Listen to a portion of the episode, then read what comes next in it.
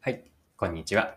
いつもありがとうございます。パーソナリティのアクシスという会社の代表をやっている多田翼です。この配信のコンセプトは10分で磨けるビジネスセンスです。今回は何の話なんですけれども、仕事の進め方、やり方についてです。たとえ損をしてもですね、期待価値の答え合わせをまずやっていこうという内容です。期待価値の答え合わせとは何でしょうか？それでは最後までぜひお付き合いください。よろしくお願いします。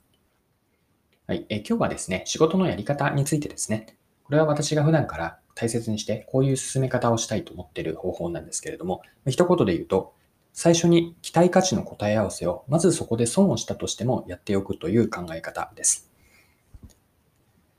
で、これはですね、特に、えっと、新規のお客さん、私は今、え独立をして会社をやっているんですけれども、新規顧客の対応で特にそのようにしているんですね。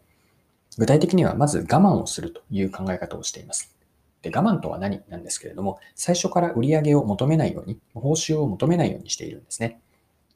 で、収益化の前に、自分にとっての収益化の前に、まずやることがあるからです。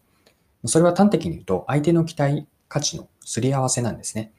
そして、えっと、実際にその提供価値、期待価値を満たす提供価値ができるかどうか、これをしっかりとすり合わせをして、相手、相手というのはクライアントになるんですけれども、クライアントと価値について、こちらが提供する価値について、向こうがどんな価値を期待しているのかをまず見極めて、それのすり合わせをしてから、その後に収益化、実際にフィーをもらう、売り上げを立てるというやり方なんです。というのは、新規の取引、ビジネスの場合がそうなんですけれども、相手は期待する何かしらの価値を持っているんですね。その期待というのはまだ、えっと、実際に得られてなくて、こういうことをやってくれるんだろうなと。この人は、この人というのは私自身のことですが、この人はこんな成果を、成果物を出してくれるだろうという期待価値を持っているはずなんです。その期待する価値にもし見合えばお金を払ってもいいと思っているし、逆に言えば期待する価値と違えば、それはお金はなるべく払いたくないという思惑がきっとあるはずなんです。で、この順番が大事だと思ってるんですね。順番というのは、まず期待価値があって、それに対する価値提供があって、最終的に支払うと。自分にとっては売り上げが発生するタイミングです。逆に言えば売上がある前に、その前に価値が提供できること、その価値に対する元々の期待は何だったのか、これのすり合わせ、見極めが大事なんです。で、そこでなんですけれども、新規のお客さんでまずやるのが最初に触れたような期待価値の答え合わせなんです。具体的にどう進めるかというと、実際に一緒一緒に仕事を進めてみるんですよね。その中で求める成果物の一部をまず作ってみて、これをクイックに売り上げ、まあ、つまりこちらにとっては報酬になるんですが、売り上げを請求せずせずに対応していきますで。期待価値での答え合わせのチェックポイントがあって、相手が期待する価値を自分が満たせそうかですね。そしてその期待という、えっと、成果物にはなるんですが、成果物、結果だけではなくて、プロセス、つまり一緒にこの人と仕事をやりやすいかどうか、このプロセスについても見ていくようにします。でさらにその仕事は本格的にこれからもやっていきたいと思えるかどうかですね。まあ、端的に言うと少し平たい言い方にはなるかもしれませんが、この仕事を自分が続けるイメージができて、そこにワクワク感があるかどうかですね。以上のような相手視点もあるし、相手だけではなくて自分にとっての意味合い、自分の視点の両方から、えっと、相手の期待を満たせるかどうか、そして自分自身にとっての期待も含めてなんですけれども、まあ、イエスなのか、ノーなのかというのを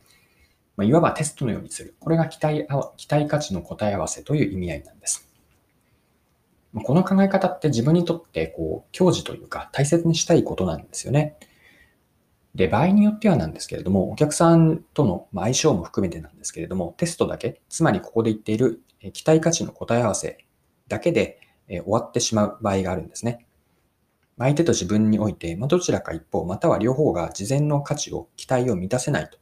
判断し、えー、判断すると、まあ、そこでビジネスはま終わってしまう。ビジネスにもなっていないかもしれませんが、終わってしまうんですね。で、この時は売り上げがなくて、え単なるそこだけを見ると、まあ、ただ働きというか、自分にとってのビジネスとしては赤字のものになるんです。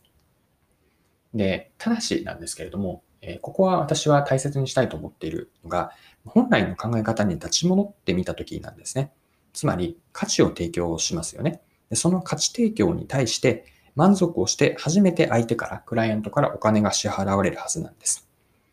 で期待価値の答え合わせでこう違ったのであれば、いくらたとえ、そのこちらが自分がそれに対して稼働して時間を使ったとしても、相手はそれを価値だと思わなければ、売上を請求しようというふうには考えないんです。ま、これが大切にしたい考え方なんですね。ま、つまり、えっと、一言で言うと、先に価値提供があって、それに見合う、えっと、お金に価値を転換、価値をお金に転換していく。先に価値提供があるべきだと思ってます。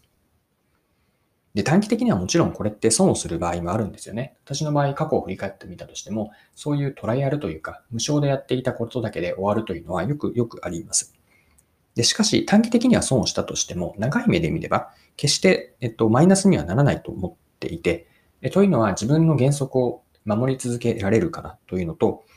えっと、お客さんにとっても、もしそこで、えっと、価値にならなくても、次につながる機会があるかもしれないんですね。仮に短期的なこう利益だけを、売上だけを求めて、そこで相手が価値に